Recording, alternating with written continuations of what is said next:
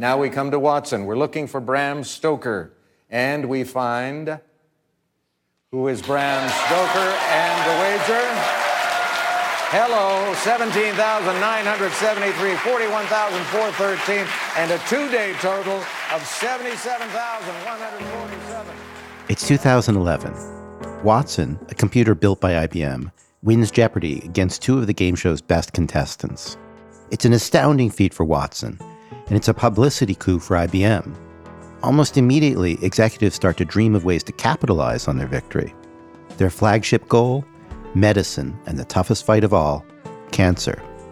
Watson is the beginning of a whole new era of computing. If you think solving cancer is cool, then we're cool. Watson was um, hailed as the great hope for IBM, or a great hope for IBM.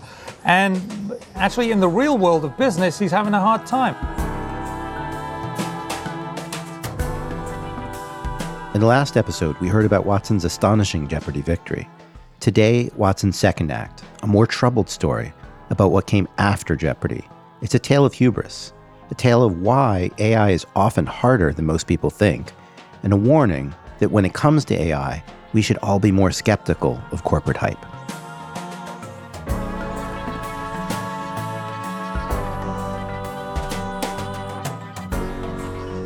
I'm Gary Marcus, this is Humans versus Machines.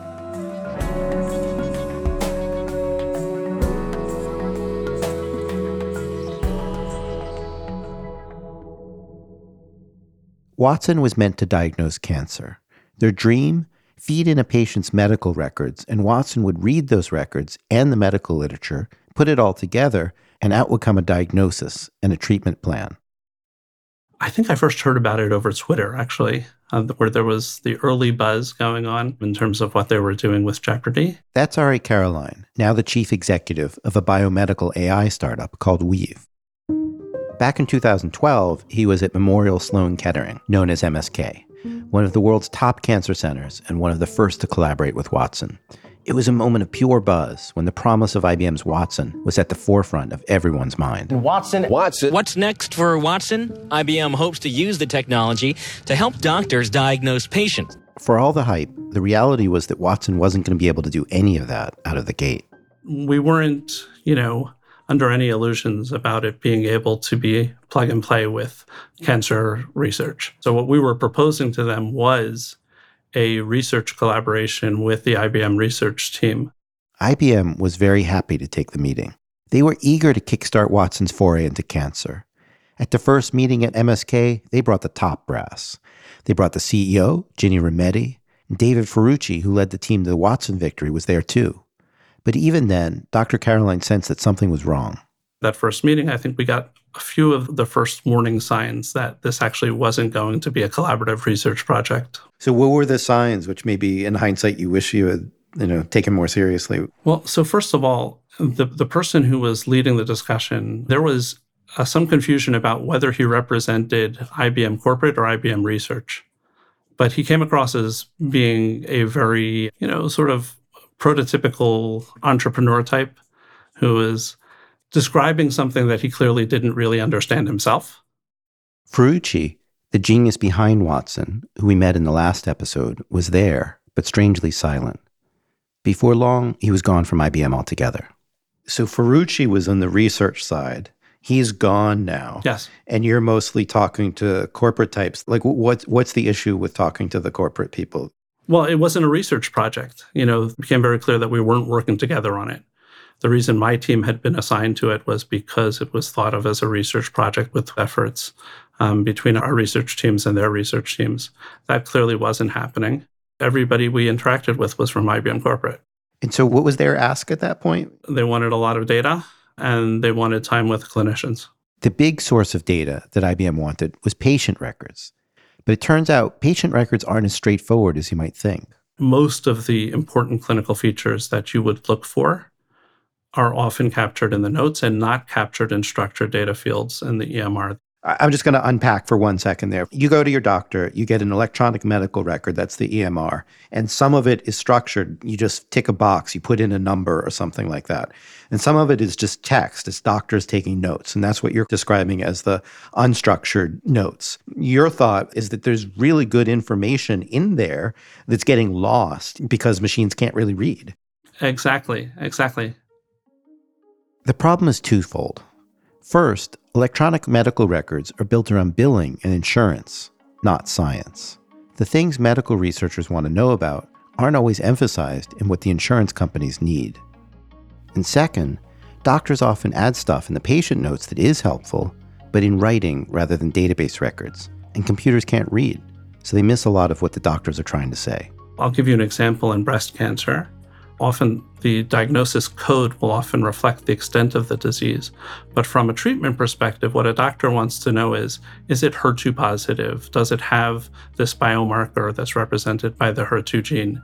And so, what they'll describe when they're describing it to a colleague or a tumor board, that's the way they think of the diagnosis actually. But that diagnosis, again, is not captured in any structured form, it's described in free text. Part of the issue here is that most of the data exists around billing. So the billing process cares about one thing, and the doctors know something else is important, and they can't put it into the billing software. And so they write it down in the kind of like the open ended place. And so part of what your hopes from Watson was that they would help you with problems like that. That's exactly right. Dr. Caroline wanted to teach Watson to help the machines read the text. But that would take time and research, and IBM didn't seem to have the patience. Slowly, surely, it was becoming clear that MSK and IBM had very different ideas about the collaboration. They didn't explicitly blow us off. Um, and it took us some time to realize that they were implicitly blowing us off. It, it takes a while because you have a bunch of meetings, you're still optimistic. And then at some point, it dawns on you that, like, this thing that we want isn't going to happen. Yeah. I mean, again, we had very early warning signs, and I had brilliant analysts working on this project who, from day one, were telling me the technology isn't there, the people aren't there, this isn't working, this isn't what we expected, they're not working with us at all. There was potential there that was real potential because we were actually working with the technology ourselves. We saw that the potential was there. The potential was there, but the research that Dr. Caroline wanted to see wasn't happening and Watson wasn't working as planned when they tried it out on patient records. It didn't really recognize where it didn't have sufficient information and should know an answer and started making recommendations even when it didn't have enough information. So it was both unsophisticated in that sense of not having kind of a self awareness, not in the consciousness sense, but an awareness of its own limitations or where it needs more data. And sometimes it was wrong. Oh, yeah. It was often, frequently wrong. And so you see this and you you tell them, "Hey, this is wrong," and they kind of say, "Yeah, we're working on it." Is that kind of how it went? Yeah, and they often did go in and fix some of those rules-based algorithms and you know some of the settings, but it was always just tweaks. It, it didn't change the underlying system. So it might have been possible to do it with a more open-ended research effort, but they had the tools they wanted to use, and the tools they wanted to use just really weren't up to the job. Oh, not even close. Maybe it could have worked if different choices had been made, but they weren't. Dr. Caroline's staff got fed up, tensions grew in his lab. Eventually, he was taken off the project. He feels bad that it didn't work out for his team. Things started to become tense between me and the IBM team very quickly. 2013 going into 2014, my boss made the decision, which I think was the correct decision at the time, to remove me from the project because I was um, not able to bring anything positive to it. The physicians were themselves very frustrated, and you know, several of them reached out to me and felt like I had abandoned them to some degree, abandoned them to to these IBM folks. But honestly, there was a lot of um, bad feelings about the way we'd been treated and the bait and switch that they'd pulled on us. After our interview, Dr. Caroline felt so moved reflecting on things that he sent us a voice note. So, with some time to reflect over Sabbath, you know, with all the devices turned off for 24 hours, I realized that there was an aspect of this conversation that we didn't really get into. And that was, you know, the real cost of all of this time that was spent trying to make this project work. From the perspective of the doctors and what they gave up, it's really hard to rationalize it that way. So, Mark Kris, who eventually became the physician head of Watson, I think that actually became his title. He stepped down as the chief of thoracic oncology and cut back his clinic hours quite substantially, saw far fewer patients. This is the type of person who, you know, everybody loved. He attended the funerals of the patients that he saw who passed away. And there was one time early on in this project where I had a meeting with him, but he got a phone call just before we were supposed to start. And I was outside his office and the door was partially open, so I heard a bit of the conversation. And it was the wife of one of his patients calling. Uh, her husband had just passed away. And he spoke to her for like an hour, just comforting her. How many physicians do we have like this in the world right now? And we took somebody like that off of patient care? That haunts me.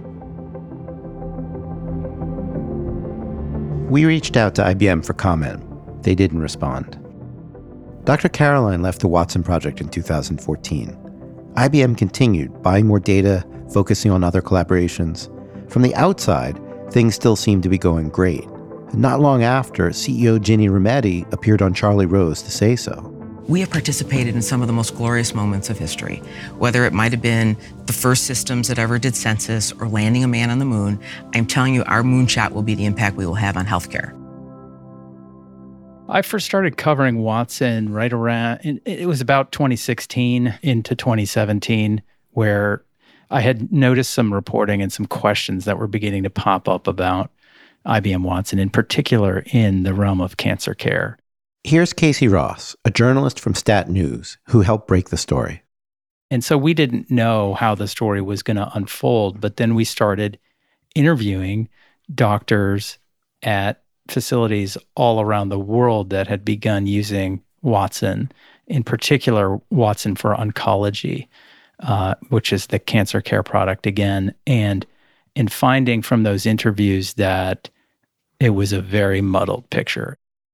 One of those collaborations was with MD Anderson, the renowned cancer clinic in Texas. That project ran way over budget, and they weren't able to develop the level of functionality that they needed to make the treatment advisor sort of useful and, and scalable to other institutions, even, even within uh, MD Anderson itself. And so the project kind of uh, imploded. The budget was like $50 million or something. Is that my memory? It was a pretty substantial number. Well, I think it was initially in the 30s and then it ended up being like 62 million, something like that. Casey's first article on Watson came out in September 2017 you feel confident now that you have a picture of what's going on. What did you say? We said that Watson for Oncology was not living up to its hype or its expectations and was not delivering the type of benefits that the institutions that were using it had expected. And in fact, many of them were having significant problems applying the technology to the patients in front of them, that it was not also winning a lot of adoptions. They were not getting a lot of business. Um, they had more or less been blocked out of the US market. You know, there are very few takers essentially in the US or in Europe. They had more in Asia. The ones they had in Asia, though, were pretty critical. How did IBM respond? To us directly, it was pretty much crickets. IBM wasn't responding to Casey. On the inside, some of the employees were getting worried some started to reach out to Casey. Even after these problems were raised, IBM continued to promote Watson publicly. Here's Ginny Rometty on Fox Business in 2018 from Davos in Switzerland as these problems were being raised. Watson, I know you and I talked about it for healthcare. That's really where we started. And I think it's incredible. We will have treated over 100,000 patients now. And Watson for Oncology is rolling out around the world. India, China, big take up. And if you think about it, India one oncologist for 14, 1600 people. And so they'd never have a chance to have world class care, to have assistance for a doctor on the diagnosis and the treatment. But on the inside, some of the employees were getting worried. Like we literally started getting the manila envelope in the mail type of thing. Because there were people that read our reporting within the company who thought it was accurate and wanted to support the questions that we were raising. And we had individuals providing us with recordings of internal meetings where the executives at the company that were in charge of developing Watson for oncology would respond to our reporting. And it, it really began to kind of take off from there. Were those shocking to you, like when they came in? Completely shocking, yes. We'd received the official line repeatedly from IBM you know that this uh, this is working we don't have any doubts about it the internal documents that we got completely obliterated those defenses there was a quote that i quoted in that eventual follow-up story where the clinician from the hospital said you know we initially started to use this product because we thought it was good for marketing but at this point, it's just turned out to be a piece of SHIT. A slightly different question. How far did it actually get? So some patients were actually treated, I guess. Like were, were there screw ups? Did any any patients suffer because of the screw ups? We never got any examples of patient harm. There were some suggestions within the internal documents of recommendations that Watson would make that were unsafe or for products that had you know, a, a, warning label that indicated that they shouldn't be used for the patient that was in front of the doctor at the time. So uh, there were always doctors in the loop, essentially. You never had like machine directly giving advice to a patient. Yeah, and, and frankly, it was always designed to be that way. There was always supposed to be a human in the loop. It was just that the human in the loop was supposed to be wowed by what the technology was saying, and that is the thing that was not happening. So the doctors never got the wow moment that they were promised. Right. That wow sort of eureka moment just never occurred. The goal of the Watson Project was noble to help cancer doctors make better and more efficient decisions for their patients. And the company spent billions of dollars trying to make that happen, but they couldn't keep their promises. What went wrong? The failure of Watson was basically twofold. That's Dr. Isaac Kohane, chair of the Department of Biomedical Informatics at Harvard Medical School those who are involved in machine learning know that data cleaning, data access is 80% of our work. That part was not done uh, well, and there was not good understanding what it would take to have that done real time. People often talk about AI and machine learning as if they were some magical process, data in and insights out, but it doesn't really work out that way. There's a lot of grunt work just making sure your data is collected in a form that the program can understand. If you just throw in all the data you collected willy nilly, you're going to wind up with a mess. And medicine is, well, complicated because humans are complicated and hospitals are complicated too. Dr. Kohane gives a great example of the kinds of challenges that can arise in interpreting medical data. I was visited by uh, an executive, a uh, CEO of a startup from Silicon Valley. They had worked with Google, they had worked with insurance companies, and he was a little cocky. And so I asked them the following question. We've looked at literally millions of patients across tens of millions of laboratory studies. I said, Tell me why, if you have the misfortune of being like me, white, between age 50 and 65, and your white blood count is low at three o'clock in the morning, your chance of death in the next three years is 53%. Same 50, 60 year old white male category, and it's three o'clock in the afternoon, your chance of death is less than 3% in the next three years. How do you account from that difference between 53% to 3%? Any thought? The young CEO didn't get it. He couldn't figure out what explained the difference. Your average machine learning system wouldn't get it either. To see it, to see what's going on, you would need to look beyond the numbers to know something about people. The difference is if it's three o'clock in the morning and someone's drawing blood out of your arm, that means you are in a hospital and you're dying, or you look like you're dying. If it's three o'clock in the afternoon and they're drawing blood on you, it's a routine blood draw. And therefore, the context is everything. And we show that for 63% of laboratory studies, knowing the time and location of the test was actually more predictive than the actual value of the measurement that you took the test. This is a big deal. The point here is that medical data, without context, is a total minefield. If you build a machine learning system, it'll notice patterns, but will it notice the right patterns? The difference between the right patterns and the wrong patterns can be immense. What's genuine causation and what's mere correlation? In machine learning, the issue is often about spurious correlations. You think you've got the right answer, but it turns out that the AI has gotten fooled by some small detail or another. And there are other problems too. They barely had any integration of the actual data of the patients into the machine learning system. The expectations that were around this project seemed to me completely out of sync with some of the facts on, the ground. Watson's struggle didn't just hurt IBM. For a while, it hurt the whole field of medical AI because people thought wrongly that IBM had the whole field sewn up. I would say it was distracting when I was talking to graduate students or other professors about what we were doing, for example. They said, well, What about Watson? It's, it's solving the problem. And I said, It's not solving the problem. It's not getting close. They're making a lot of noise. Watson was taking away a lot of oxygen from other people's research, even superstars like Dr. Kohane. When a big corporation says they're working on a problem that they aren't actually solving, it makes it harder for other teams to do their own work. I worry about something similar happening today within academic labs, with them being more and more crowded out by big corporate promises. At the end of the day, though, the biggest flaw in IBM's thinking wasn't about the data, it was in thinking that in AI, one size fits all. Jeopardy was mainly about memory. Being good at memory doesn't mean you're good at being a doctor. Watson was a great system for Jeopardy, but it didn't mean you could expect the same technology to solve cancer, too.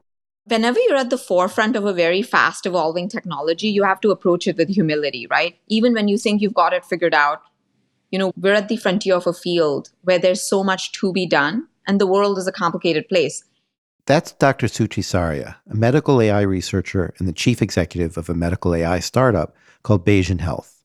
Her view is that Watson was too ambitious, that a different approach was needed. Rather than shooting for the moon, trying to solve all of cancer with some single untested magic technology, she's trying to focus on a small number of more manageable problems, taking them step by step. And she's making real progress. One of the main problems she's been focusing on for the last several years is sepsis. That's the body's overreaction to infection. It's not a sexy topic in medicine, but sepsis is a huge problem. It's the leading cause of in hospital deaths, killing more than 270,000 people every year in the United States, millions worldwide.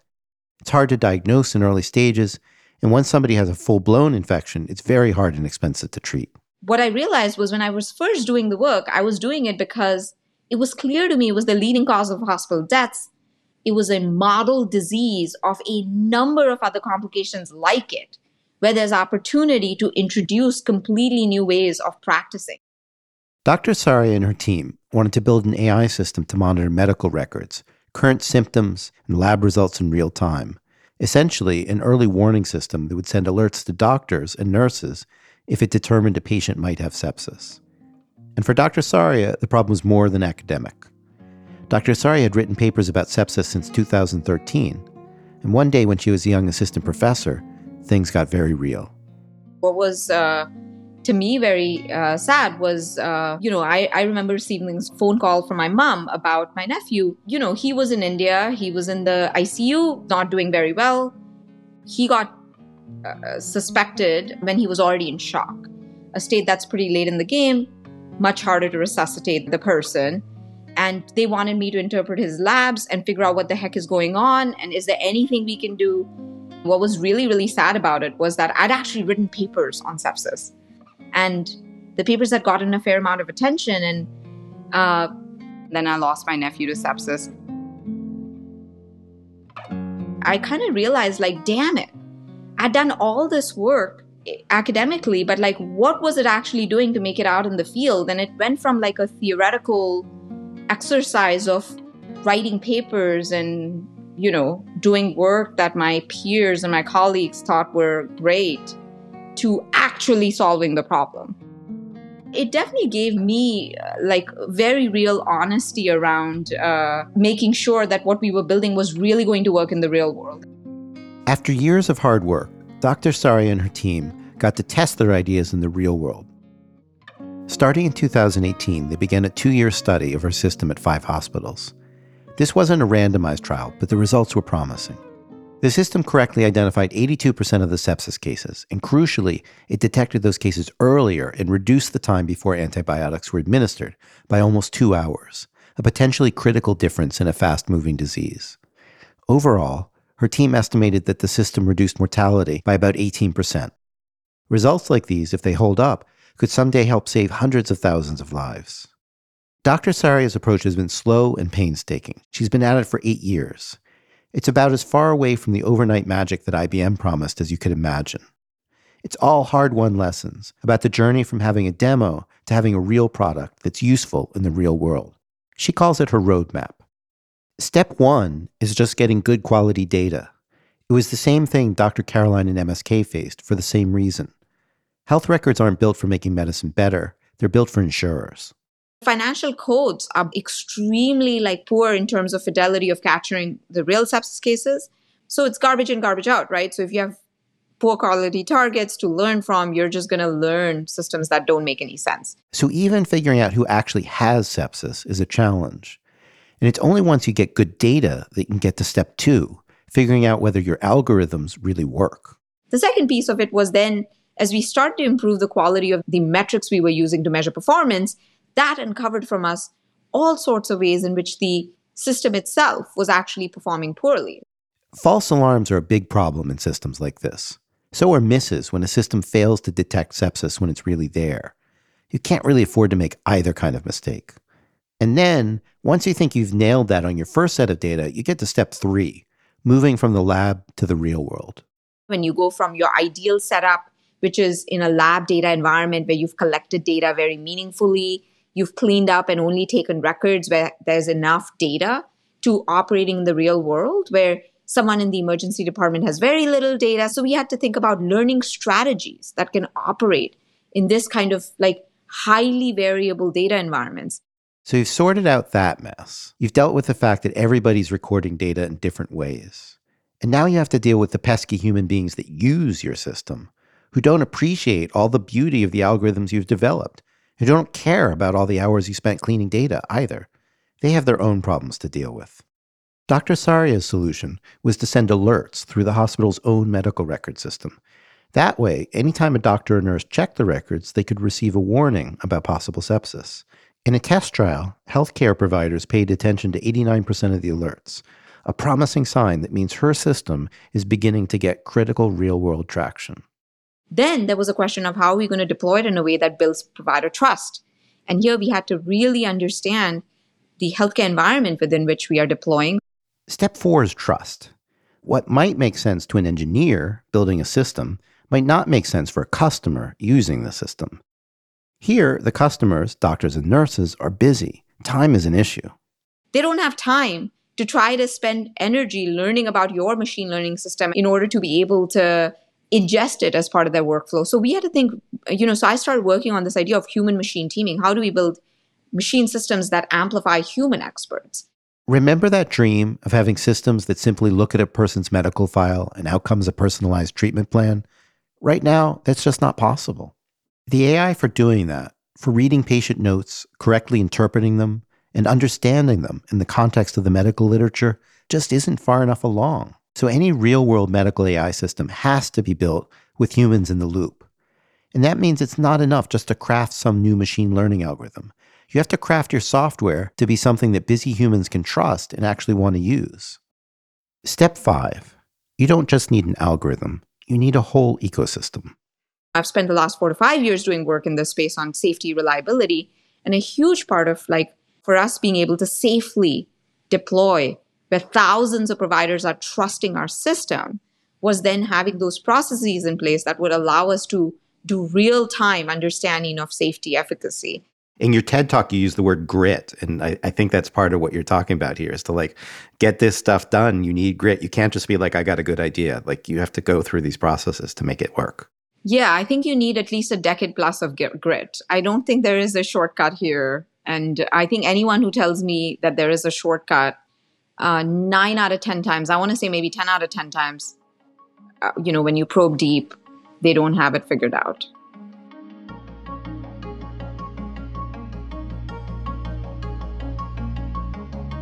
In medicine, as in life, you can't always just look up the answers. Every patient is different. Some of what doctors do is basically just remembering stuff, but some of it is about reasoning, thinking about what might follow from what you already know in a situation you haven't encountered before. David Ferrucci, the guy who built the original Watson, the version that won at Jeopardy, had much the same take as I did. Watson was great for Jeopardy, but that didn't mean it would necessarily work for cancer. I asked him more about this, and he started talking about human cognition. We make decisions in two ways. You know, we use our, our statistical experience, if you will. We go back and we say, well, you know, I've been in this situation, you know, five times or 10 times. Statistical experience is one way we make decisions. The other is more like reasoning, making inferences, deduction, logic, that sort of thing. Watson was pretty good at the statistics, but it wasn't able to reason. To illustrate the difference here, Dave told a powerful story about his own father. You know, he had a cardiac arrest while in a restaurant at a party. Ambulance came, brought him to a hospital. Um, obviously, it was a disaster, horrible nightmare experience. But at one point, they trying to keep him alive. And the, doctor, a, a resident comes out to me and says, You have bad news. You're going to have to sign a do not resuscitate. Why? Because your dad is brain dead. I say, How do you know he's brain dead? And the resident says, Well, there's a 98% chance that he's brain dead. How so?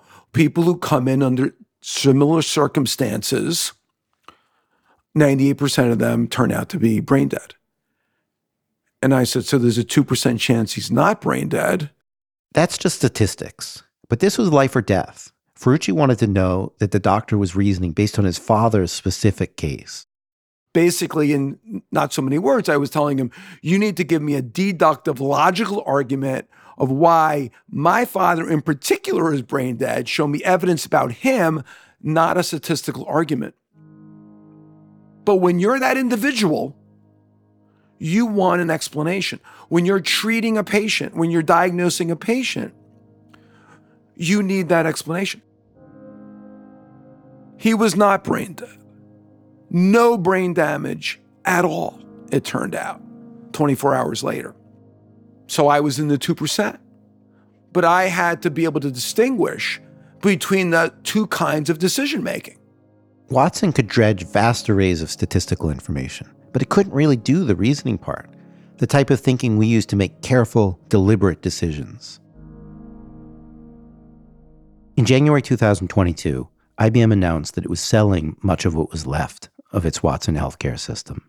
Here's Casey Ross from Stat News. In essence, Watson was sold for its parts. It wasn't sold as a whole. It was just sold for the data assets that underlied the, the AI. And presumably, the answer to did those patients have any idea is no. No. I mean, so many steps down the line, right? Their data is now held by a private equity company. Did you give your data initially to the institution that collected it so that it could be, you know, sort of purchased eventually by a private equity company and monetized for a 10x value? Is that why you gave your data to, to your provider? IBM overpromised. The medical arm of Watson collapsed. But that was hardly the first or the last time that's happened in the history of AI. In the coming episodes, we'll show you how to separate hype from reality and help you understand what the latest advances in AI do and do not mean for business, our jobs, and our daily lives. You get into a car that literally has no driver in it. It's amazing. Look, I hate to be the Debbie Downer of technology uh, because I'm a roboticist and I'm a futurist and I want to see this technology. And I really, really, really wish they could get it together in six months before my daughter gets her license. But they're not going to. And telling people that they can be hands free is wrong. I'm your host, Gary Marcus, and this is Humans versus Machines.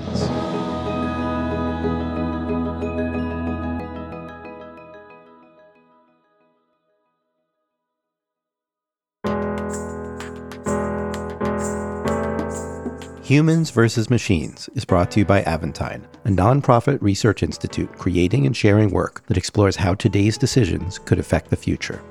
The views expressed don't necessarily reflect those of Aventine, its employees, or affiliates. For a transcript of the episode and more resources related to what you've heard in today's episode, please visit aventine.org slash podcast. Danielle Mattoon is the editorial director of Aventine. Humans vs. Machines was created by Aventine and Gary Marcus and written by Gary Marcus and Bruce Headlam. It is produced in partnership with Pineapple Street Studios. Our associate producers are Lisa Serda and Emerald O'Brien. Our lead producer is Alexis Moore, with production assistance from Stephen Key and Eric Mennel. Our managing producer is Camila Kashani. Pat St. Clair and Joel Lovell are our editors. Our engineers are Davey Sumner and Jason Richards. Legal services for Pineapple Street by Bianca Grimshaw at Granderson Des Rochers, and fact checking by Will Tavlin. Original music by Benton Rourke, with additional music from Epidemic Sound and Blue Dot Sessions. Our executive producers are J.N. Barry and Max Linsky, and thanks, as ever, to Athena. I'm your host, Gary Marcus. You can follow me on Twitter at Gary Marcus and Substack at garymarcus.substack.com. You can find Aventine at aventine.org and at aventine underscore INST on Instagram and Twitter. Make sure to listen to us on the Odyssey app or wherever you get your podcasts.